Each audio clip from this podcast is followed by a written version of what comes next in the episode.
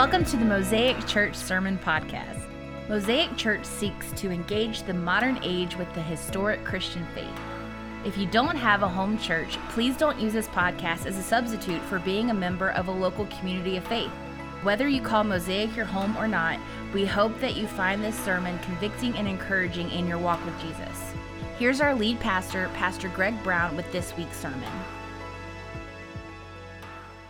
Today, uh, we're going to begin a series that uh, I had hoped that Pastor Brandon would do. Um, and uh, he's, he's the storyteller of the two of us, okay? Uh, if you guys know me, I'm more of like a fact driven kind of guy. I like systematic theology and things like that. Pastor Brandon is more of a biblical uh, theology or redemptive historical theology kind of guy. He likes to tell stories. And it's not, I'm not calling him a liar, mind you. And some of you are like, storytellers. Yeah, no, no, no. I, what I mean is, he likes to, to bring the word to life through story. And storytelling is really one of the oldest forms of communication, isn't it? Both spoken and written. When you think about what they find in cave paintings and things like that, right? What are those communicating but stories? It's not just raw facts. We're not finding math and things like that on cave walls, right? We're not just finding dates and times and things like that. No, we're, we're seeing stories being told. Because stories can convey history, they can convey morals, principles, or facts. They can be entertaining, engaging, emotional, or all three of those things. And we can kind of see this in children too, can't we? Think about kids, like when they get past the I need stage, then they begin to tell stories. Some of y'all uh, have particularly talkative children. Uh, and, uh, and so they'll come up to me sometimes and they'll start telling me a story, and I can't really understand them. You know, they have, they have their own language, right? Uh, I'm not very good at understanding different dialects. Uh, you parents understand them perfectly, I know, but like I, am not so good at the child dialect thing. Uh, but they will come up to me, and you know how I can tell that they're telling me a story? They say, and then. I can hear those words, and then, and then, and then. They're telling me a story. Because as soon as they can string words together, they want to tell stories. And we try to encourage this, don't we? What did you do in kids' church today? What did you learn? Well, you, they might get to what, you, what they learned, but they're going to tell you a story about what they did, right? Storytelling is a very effective way to pass knowledge from one generation to the next.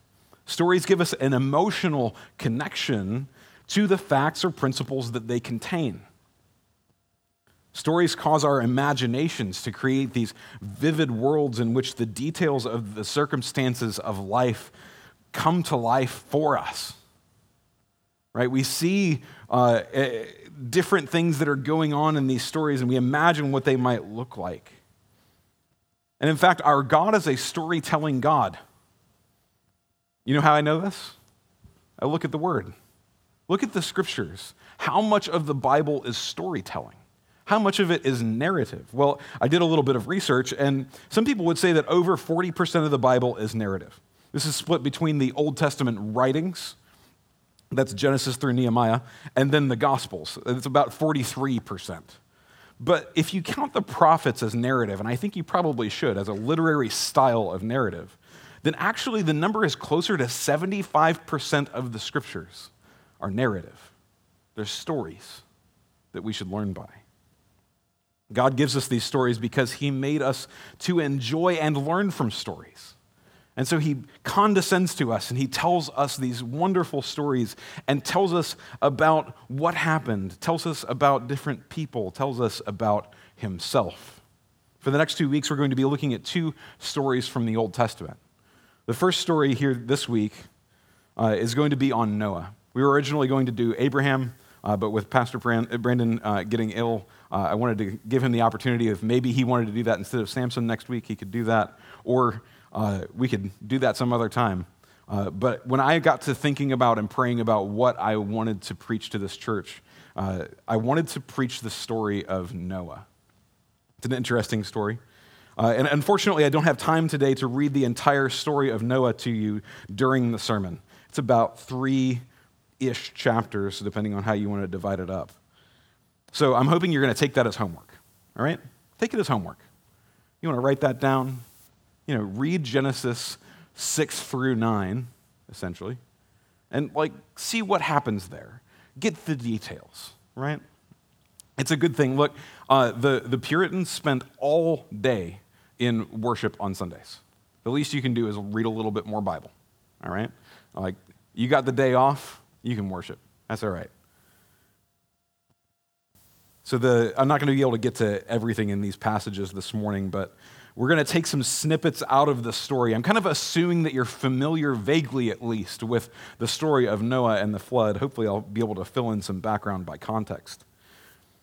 But it's an interesting story because eh, it, I think we need to try to understand what God is trying to say through this story about a man, a flood, and a boat. Or, or is it really about that? Is it about a man, a flood, and a boat? I, I don't know how you've heard this story preached before, but I think it's really easy to make this story about a man, a flood, and a boat. But let's be real, those are the flashy parts. It's easy to get hooked into those things.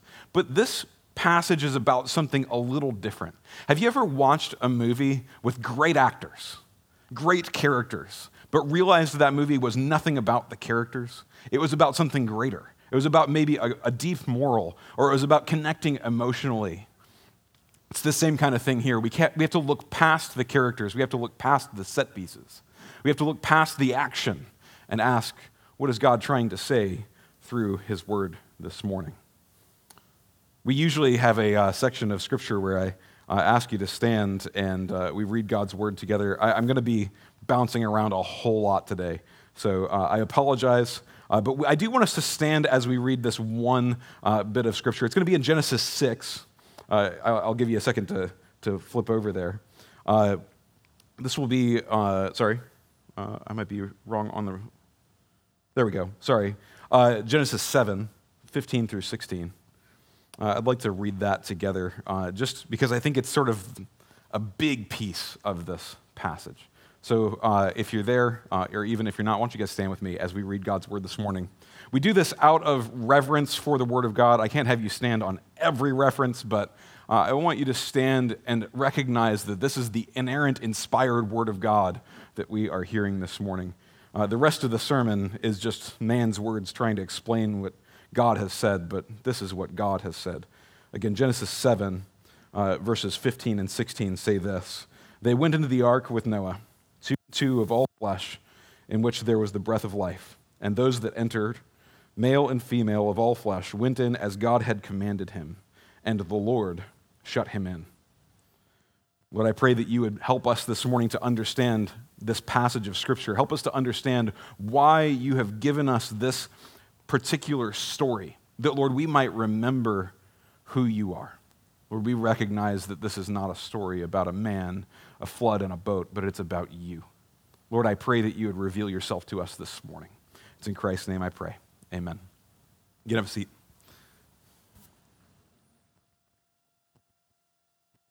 It's easy to make this story about Noah, isn't it? I mean, Noah was a pretty great man, it seems. In, ver- in verse 8 of chapter 6, it says, But Noah found favor in the eyes of the Lord. He was favored by God. Easy to think of him as someone who is high and mighty, perhaps. It says that he was also faithful to God. It says that he walked with God. And he, he did all that God had commanded him when he commanded the building of the ark. Noah preached righteousness to a wicked world. 2 Peter 2 5 it's from the New Testament. Peter loved referencing Noah, it seems like. He does it once in each of his epistles. And, uh, and so it's, a, it, it's this uh, Noah is this preacher of righteousness. And he's not only a righteous man privately, but he's calling people to believe God and live as though God were good and real in, in the midst of this incredible wickedness that's going on around him. He's wise. If you look in, in chapter 8, verses 6 through 12, you see this episode where after the flood had come, Noah lets out the raven, and the, the, he, he sees that the raven, uh, I believe the raven comes back, and then the dove goes out, and the dove comes back with a, a twig, and then uh, the dove comes, then he sends the dove again, and the dove never comes back, and he's like, hey, this means there's dry land somewhere for that dove to go. He was wise. He was hardworking. This dude built the ark. We're going to get to uh, do the ark in a minute, but man, uh, it's a pretty big undertaking, right? Um, he's also hardworking in that he was a man of the soil. He's described as this uh, in verse uh, 20 of chapter 9, called a man of the soil. So he knew how to work the ground. He was not perfect, though. Chapter 9, verse 21 tells us of a, an incident, if you will, where Noah uh, started a vineyard. And um, after his long journey on the ark and all the hard work of his hands, he uh, overindulged a bit. Uh, and he became drunk and it, to the point of passing out. Um, and it's really like lightly touched upon because uh, I think the, the author here the, uh, didn't want to disparage Noah too much, but like it's there. He wasn't a perfect man, but he's, he was an important man. He was also the father of mankind as we know it. He still is. Think about that. Like you think about Adam as the progenitor for all mankind, and you're right. But the whole human family tree collapsed again at Noah. And so we can equally say we are all children of Noah. He was also faithful despite these immense pressures. In 6 5, it says, The Lord saw that the wickedness of man was great in the earth, and that every intention of the thoughts of his heart was only evil continually. What a terrible place to be. But he was faithful in, this, in spite of all those circumstances. If you think the world's bad now, it might have been just, just as bad, if not worse, then. But it's not about Noah, is it? The story is not about Noah. Noah is a key player, but it's not about him first and foremost. But maybe it's about the flood. No, I don't think it's about the flood, but it's, a, it's an interesting thing, the flood. It, it's a cataclysm, right? It's wiping the, the whole face of the earth of humankind. In uh, verse 11 of chapter 7, it says, In the 600th year of, jo- of uh, Noah's life, in the second month, on the 17th on that day, all the fountains and the great deep burst forth, and the windows of the heavens were opened.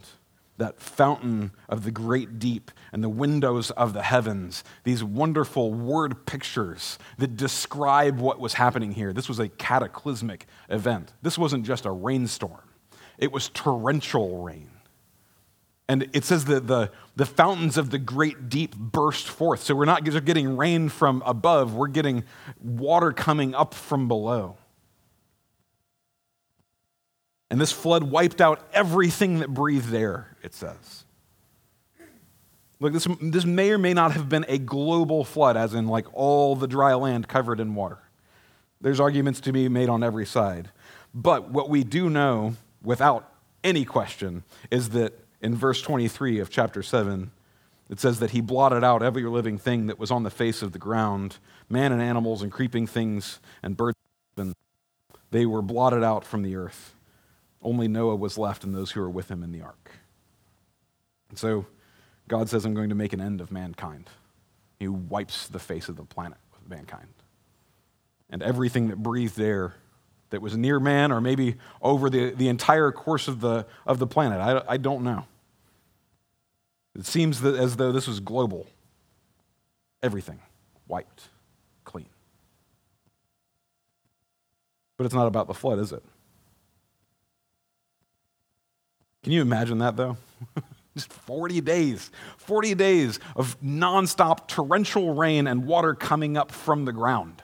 Like, what an incredible sight. Like, if you've ever seen flood damage, if you've ever uh, seen some of the, the videos or even been to where, like, Katrina hit uh, years ago, like, that's awful, isn't it? Makes it uninhabitable. But this water rose over the mountains. What an incredible cataclysm. 40 days of nonstop torrential rain and water gushing out of the ground, covering mountaintops, and Noah and his family floating safely with their menagerie of animals. Oh, and the, the boat, the boat. The boat that Noah was in, that was a magnificent thing. Maybe we should focus on the boat. Noah, in these early stages of mankind, built a ship that dwarfed, if not all, most, if not all, wooden ships that would come after it.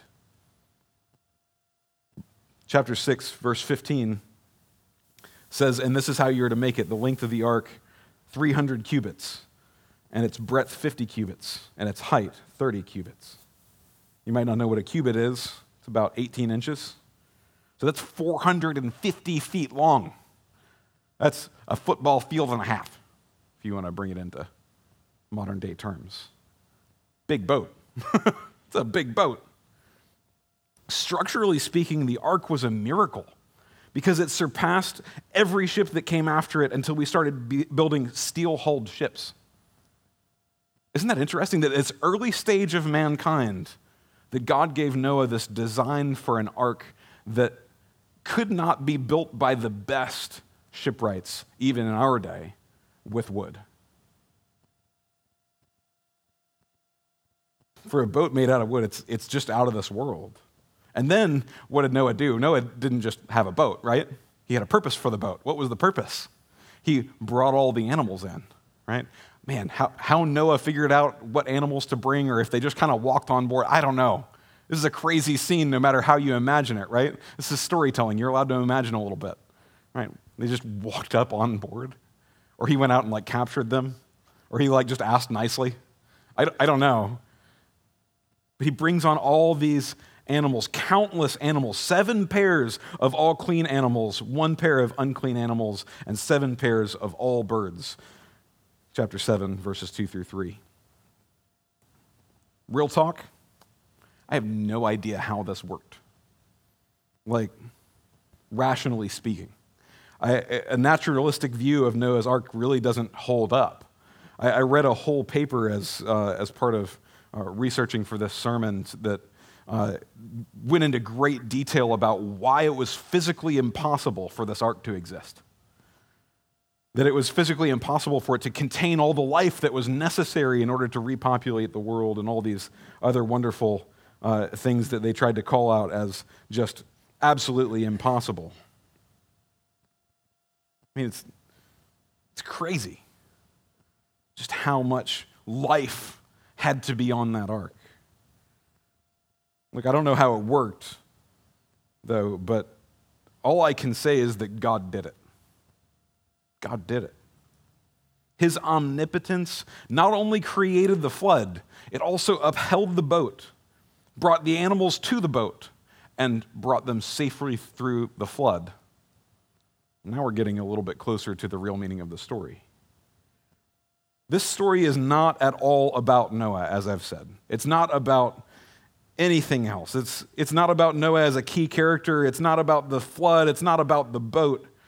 The story here is about the God who preserved a remnant for himself through his righteous judgment. That's the real moral of the story. And this is a core truth. I mean, if you take nothing else with you today, take this with you that as you read the narrative of Scripture, remember that God inspired those narratives so that you could know him. That's important. It's not just a fun story. It's not just something where we get to go, oh, well, like, it's nice that, you know, Noah's family survived the flood. Yay. No, it's there for a purpose. It's there to show you who God is and what he has done based on who he is. Because we can look at God's actions and go, this is then who he is. Can't we? We are what we do. God saved for himself a remnant he was faithful to his people. John 5 39 says, You search the scriptures because you think that in them you will have eternal life, and it is they that bear witness about me. See, the story of Noah isn't about you. It's not about Noah. It's not about people in general. It's not about structural engineering or naval engineering. It's not about the animals. It's about God and God alone. No doubt we can know ourselves by reading these passages. We, we can know Noah, we can learn about the flood, but God didn't inspire the scriptures so that we could just know Noah or understand what happened with the flood. He gave us every word in the scriptures so that we could know him and so that we could come to salvation in Jesus Christ. That's why he gave us the scriptures. So, what does the narrative of Noah tell us about God then? What, by God's actions and his attitudes, can we learn about God himself? Look with me at Genesis 6, 5 through 7. It says this The Lord saw that the wickedness of man was great in the earth, and that every intention of the thoughts of his heart was only evil continually.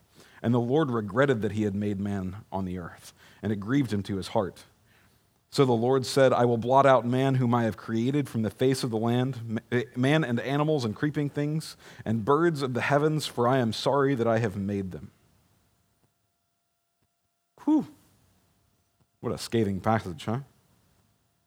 Now, don't get hung up here when it says that the Lord regretted or was grieved as if he was surprised by the wickedness of mankind. He was not. These are human terms, though, and they're helpful in telling us the story of who God is. They're helpful in making him approachable and helping us to see how he feels in a way that we can understand.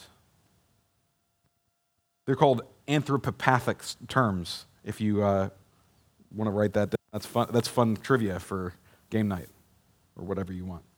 I don't know if that fits into a Scrabble word or not. It's probably too long.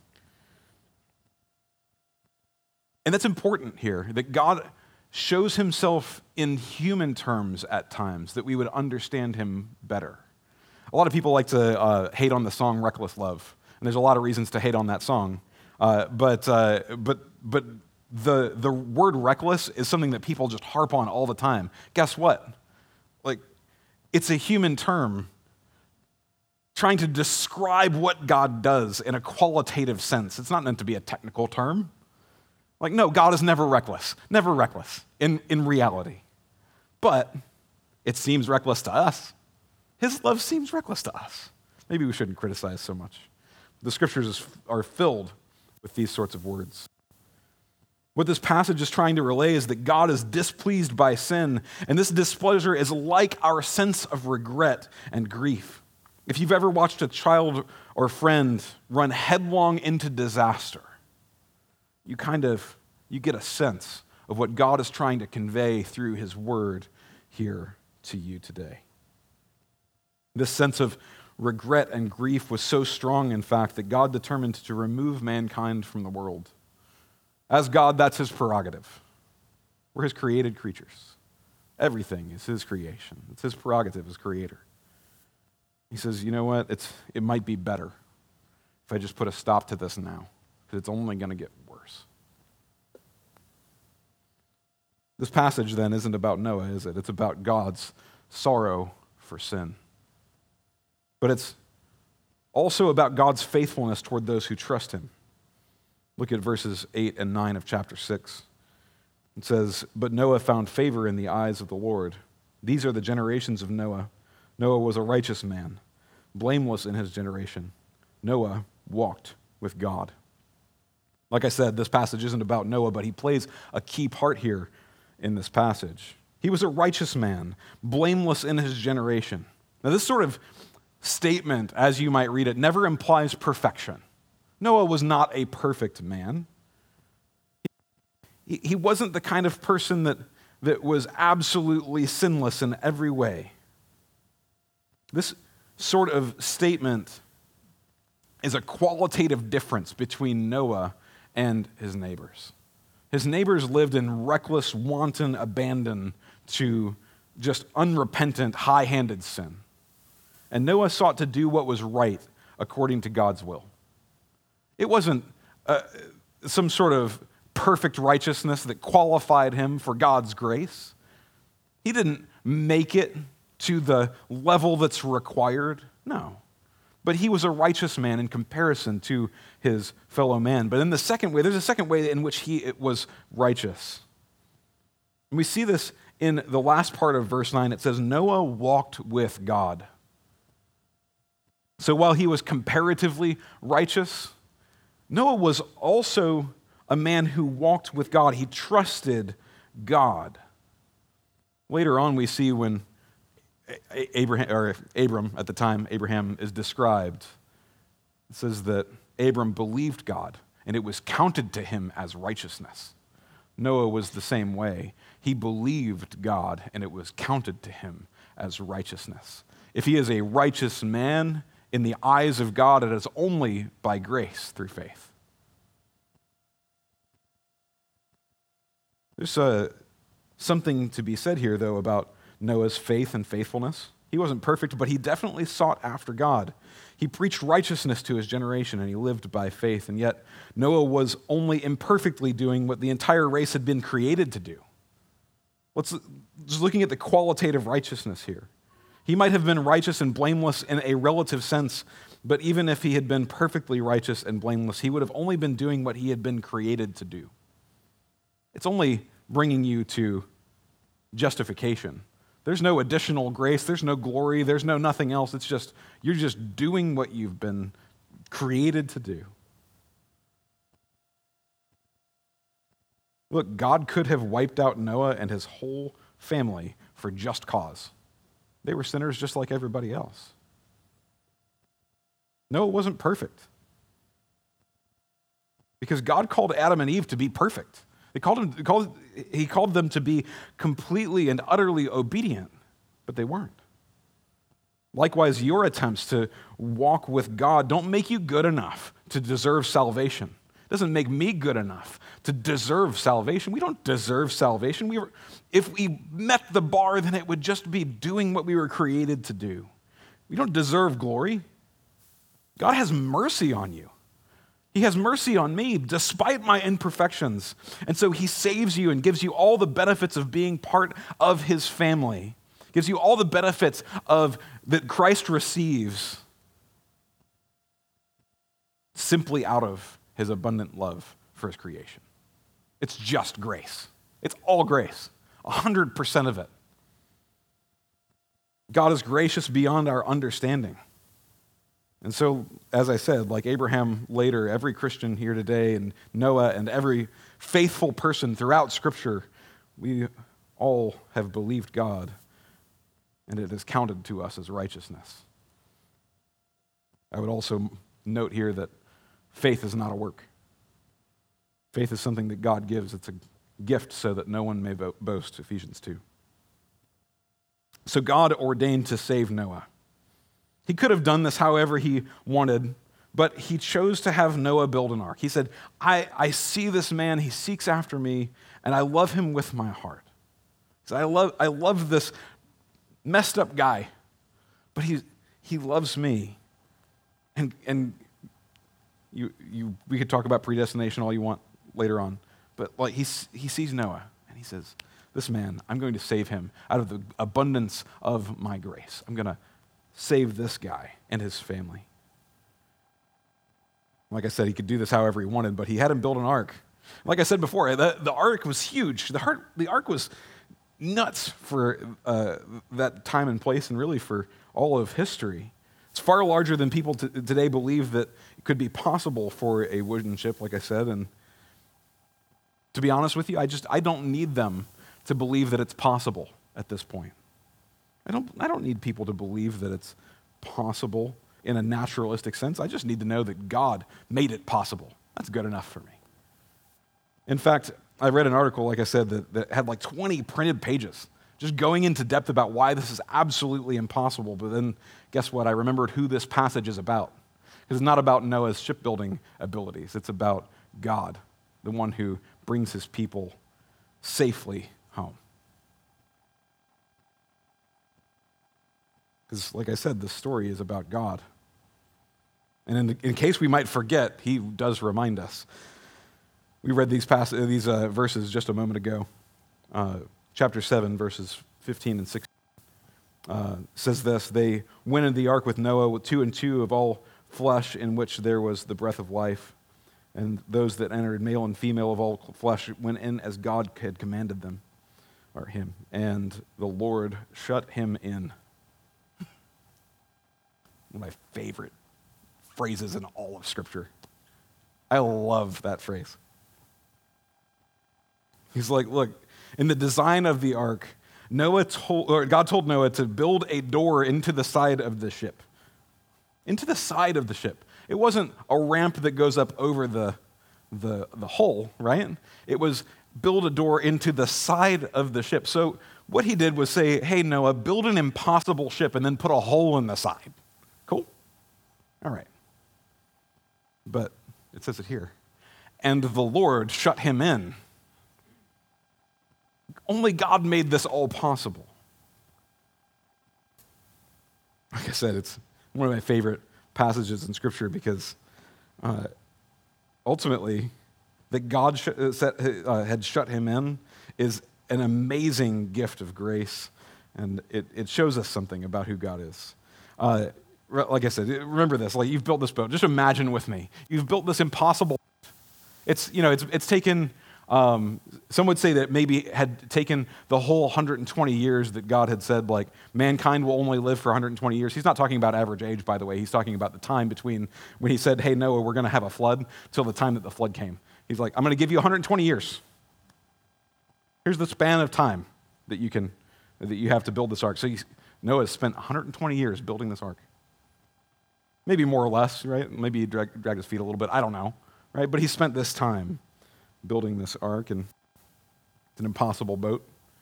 And you've got all the animals on there. Some miraculous way, they've found their way, you know, walking over to the. I don't know. I don't know how this works, right? The, all the animals walk up two by two and, uh, and they come into the ark, and you've got the place filled. You've got the whole thing is covered in pitch. This uh, hydrophobic uh, substance that uh, prevents leaks, helps it stay buoyant, things like that. You don't get waterlogged. And you've done all of this homework. You've made all these improvements. You've done all the stuff you needed to do as God designed it, but you have that huge gaping problem right in the side of your boat. Even more from, from what I've read uh, about uh, boat building, it's not just the fact that there's a hole over here that you need to somehow put a door into, right? I mean, there's, there's a problem of leaks and things like that, but like the structural forces on something that large at sea is a problem. Like the, the biggest wooden ships that, uh, that I read about uh, actually had like, um, they had like uh, hinges and things like that built into the ship. So they would actually like snake along the water so that they could flex a bit, right? This is just a big boat, right? This is just wood. Maybe he built some of that stuff in. Maybe God told him how to do it, but ultimately, having that big hole in the side might have been a little bit of a structural engineering problem. You know what I mean? A little bit of a problem. You got this big hole in the side of your boat. But ultimately, sealing Noah's salvation was not Noah's job. You catch that? It wasn't Noah's job to seal his salvation. God had given him the boat. That was a gift of grace. Perhaps he had participated in the building, sure. But like God had given him everything that he needed the gopher wood, the pitch, the whatever else. Some people actually said that, like, look, if, if things weren't dying much at that point or at all at that point, we don't know how much death was going on. Guess what? There wouldn't have been any pitch around because it's made by like animal stuff being heated and compressed over time, and, and that's what makes pitch. And they're like, well, this is impossible. No, but like God just provided the pitch. I don't know what kind of pitch it was. Maybe it was, uh, you know, maybe it was vegan pitch. Uh, you know, I don't know, but God created it and provided it for him, right? So you've covered this whole thing. You've, you could probably try to patch some of those holes, but man, ultimately, sealing Noah's salvation was not Noah's job, it was God's job. When the time came, God Himself took the door and sealed Noah and his family in perfectly. He said, I'm going to seal this shut for you. I'm going to make sure that your door doesn't become a sieve. He seals it with the very pitch that he had commanded Noah to make the rest of the boat with, to make sure it doesn't leak. Just imagine that. Like, I don't know whether this was a, a physical manifestation of God as uh, as we sometimes see Christophanies, right? Like in the, in the Old Testament where Jesus appears before his incarnation. Maybe, maybe he's the one who put the door into place. He was a carpenter after all. Or maybe, maybe this is, you know, hand of God kind of stuff. Just picks up the door and locks it in place. I don't know. But ultimately, God does the sealing in. Likewise, God seals us in. If God wants his people saved, then he saves them, and he seals them with the Holy Spirit. If you are in Christ today, you have the Holy Spirit. What an amazing gift. You are sealed with the Holy Spirit. You are sealed. Given that sign, and the Lord says, This is mine. I'm going to preserve it. I'm going to seal this for all eternity. What an amazing gift. And then, as the fountains of the deep burst forth and the windows of the heavens were opened, the ark began to float. Gradually at first, perhaps more quickly later on. Man, what an amazing thought process. Like to, to think like he probably built this thing in dry land. This is the first time it's ever really floated at all, right? He's building this thing flat on the ground. And he's like, man, uh, if God doesn't send the rain, it's never going to float because like it's just going to sit here. He sends the rain, and this thing, this giant, gargantuan, impossible boat starts floating with all these animals on it. Think about the biomass. Like, I don't know how you, I don't, if you ever had like, I don't know anything about this, but I imagine that uh, I've, I've heard from other people that like if you have horses on a trailer, like it's different than having like like live weight is different than than real like not real but like inanimate weight, right? Imagine the biomass like moving on the boat. The animal's just kind of restless a little bit, but like you know you've got you know 14 gophers, uh, you know moving around in one spot on the boat. I don't know, and then like all of their friends moving with them. I don't know. Like it, it seems like an impossible thing and, and then you realize that this doesn't just start to float, but it begins floating very, very, very, very high. Like it's now floating above the tops of the mountain, like flying through the air, but on water. Like, this is crazy stuff. And you might think that, oh, well, this was only 40 days and 40 nights. Maybe you thought that that's what was going on here. No, no, no. If you read the text and you think about it carefully, you look at the beginning time and the end time, it rained for 40 days and 40 nights. But they were on that ark for a year. For a year. On this giant floating impossible boat high above the mountains. What an incredible gift that God provided for Noah and his family, us through him. Look at Genesis 8, 14 through 19. Just going to let it tell itself as part of the story here. It says, In the second month, on the 27th day of the month, the earth had dried out. Then God said to Noah, Go out from the ark, you and your wife, and your sons and your sons' wives will be with you. Bring out with you every living thing that is with you of all flesh, birds and animals, and every creeping thing that creeps on the earth so that they may swarm on the earth and be fruitful and multiply on the earth. So Noah went out, and his sons with his uh, and his wife and his sons' wives with him. Every beast, every creeping thing, every bird, everything that moves on the earth went out by families from the ark. The end of the sort of ark story, isn't it? Like we've spent a year how, how they could maintain for a year, I don't even know. God miraculously provides. And then at the end of that year, they find themselves shipwrecked, really, on, on Mount Ararat. And after some time, the waters subside, and then Noah actually uh, takes the top off of the, uh, of the ark. Uh, it's a covering of some sort. Uh, and then, like, they kind of hang out for, for about 50 days, uh, just waiting for God to say, hey, now is the time. You can leave the ark go into this new world that has been reset. And Noah wasn't blind to the fact that his family and his, all these animals had been so preserved by God. What an amazing gift. Think about that for a second. On a boat, the last eight people in reality. The last eight people on this giant impossible boat floating through the sky, essentially, landing on a mountain, letting all the all the animals go out. They go out peace- peaceably.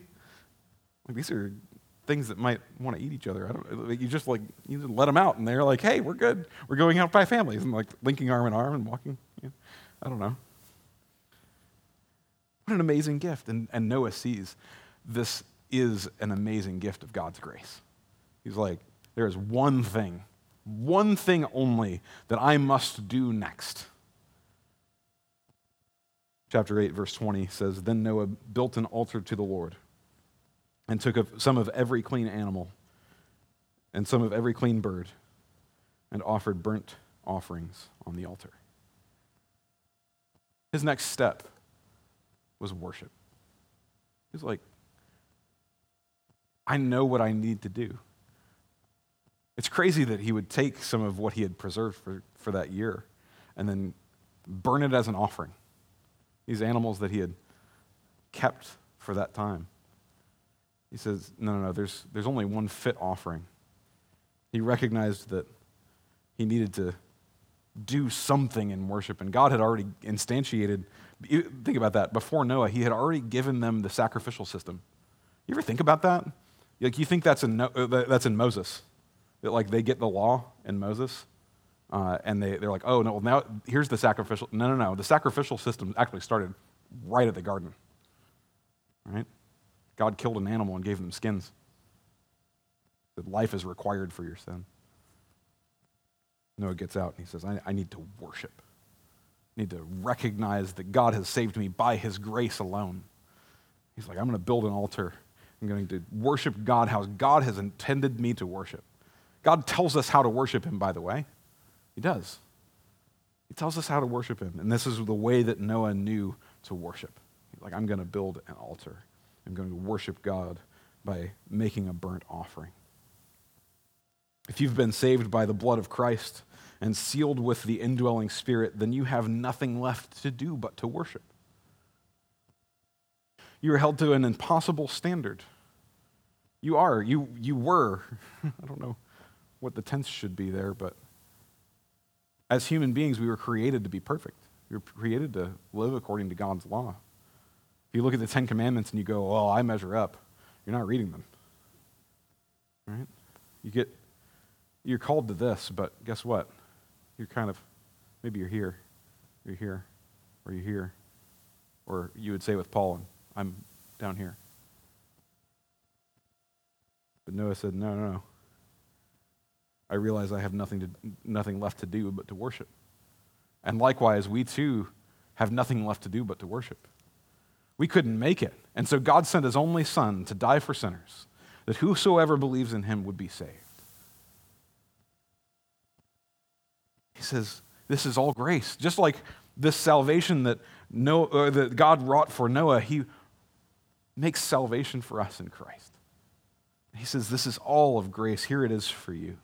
Now, all you must do is respond in the way that makes complete sense. If someone does something by grace for you, what do you do? You thank them. Out of thankfulness, you worship. You give your life for that. You Give pieces of your life. Think about that. If somebody, if somebody gives you whatever it is you need right now, whatever the greatest need in your life is, somebody gives that to you right now. You're gonna, you're gonna have a sense of like, I don't know how to receive this, but like if you needed it, then you probably couldn't pay for it. If you, if you needed these things, then you probably couldn't get them on your own. If somebody says, hey, this is, this is just, this is a gift of grace to you. In, in a small way, worship is the only right response. Thank you. Thank you so much. Thank you for everything. And I'm going to do the best I have, uh, everything that I, I do with this thing that you've given me. I'm going to do the best I can with it. God gives us life, the entire thing, eternal life. Do the best you can with it. What's the best you can do? Live according to your purpose. What's your purpose? To love God, worship God, and enjoy Him forever. That's it. You might think that Christianity is like somehow it's a it's a little like it's like legalism, right? It's like okay, well you do this and then you get this. No, no, no. It's not that. It's just worship. We have a moral code that we try to uphold because we know that's who our God is. We live in thankfulness. We, we don't slander one another. We don't gossip. We, we don't commit sexual immorality and things like that. At least I hope we don't. Like, uh, you know, we, look, we're, we're, we're, we're real creatures. We're, we're sinful people. We, we're going to stumble, but like, our heart, it becomes for God, doesn't it? Everything that we do then becomes worship. We, it should become worship. Breathing the air right now can become worship because you recognize who provided it and that you're breathing with lungs and a body that will be glorified on the last day. So we sing and we speak and we live and we eat and we breathe in worship to God as a living sacrifice. Talked about Romans 12, 1 and 2 uh, last couple of weeks. We, live unto God. And so, from, from this point in the story, I, I want to close it out a little bit. From this point in the story, God goes on to make a covenant of divine forbearance with Noah. He promises never to blot out the human race again gives us the sign of the rainbow as a, as a reminder of that covenant. Little side note on the rainbow. Um, perhaps even when we see this sign abused to represent something else, it could be a reminder to us of God passing over sin for a time so that all of his people might be saved. Should reclaim that. Of course, Noah also goes on to make a fool of himself after this um, the episode with the wine that I was talking about earlier. If you ever thought, hey, maybe um, you know, wine in ancient days was weaker than wine now, you tell that to Noah. Um, Noah had had a little bit of an issue. And while both of those things are, are incredibly important, I, I think you should read them today as, as part of that homework that I've given you already. Uh, I want to leave you with that pure response that Noah has after leaving the ark. It's fresh, right? It's that fresh feeling of worship. It's like okay, I see everything that God has done. I, can, I see that He has wiped the world clean of everything, but He's brought me out. He saved me. The passage, as I've said, is ultimately about God. It's about God's hatred of sin, it's about His gracious salvation, it's about the preservation of God's people for Himself. And all of that, like I've said, is pointing us to Christ who lived a perfect life, life and died a sinner's death and then was raised to glorified life. This Savior that we have is worthy of all praise, honor, and glory, worthy of everything that we have. And so, if you trust in Jesus for the forgiveness of your sins today, then you are saved from the flood of God's wrath that will one day be poured out. And so, you and I, and people across this room and throughout the world can, along with Noah and Abraham and so many others who have come before us, we can worship the God who saves his people by his sovereign grace alone. I don't have 10 points for you today on how to get a better life out there. What I do have is the truth that God will save his people and from here, I just ask you to go and worship. Worship by submitting to God in obedience. Worship by singing songs together here at home, in the car, wherever. Pray, talk to Him, bring your needs to Him. That's worship too. Spend your lives not repaying Him for what He's done but in thanksgiving for what he's done.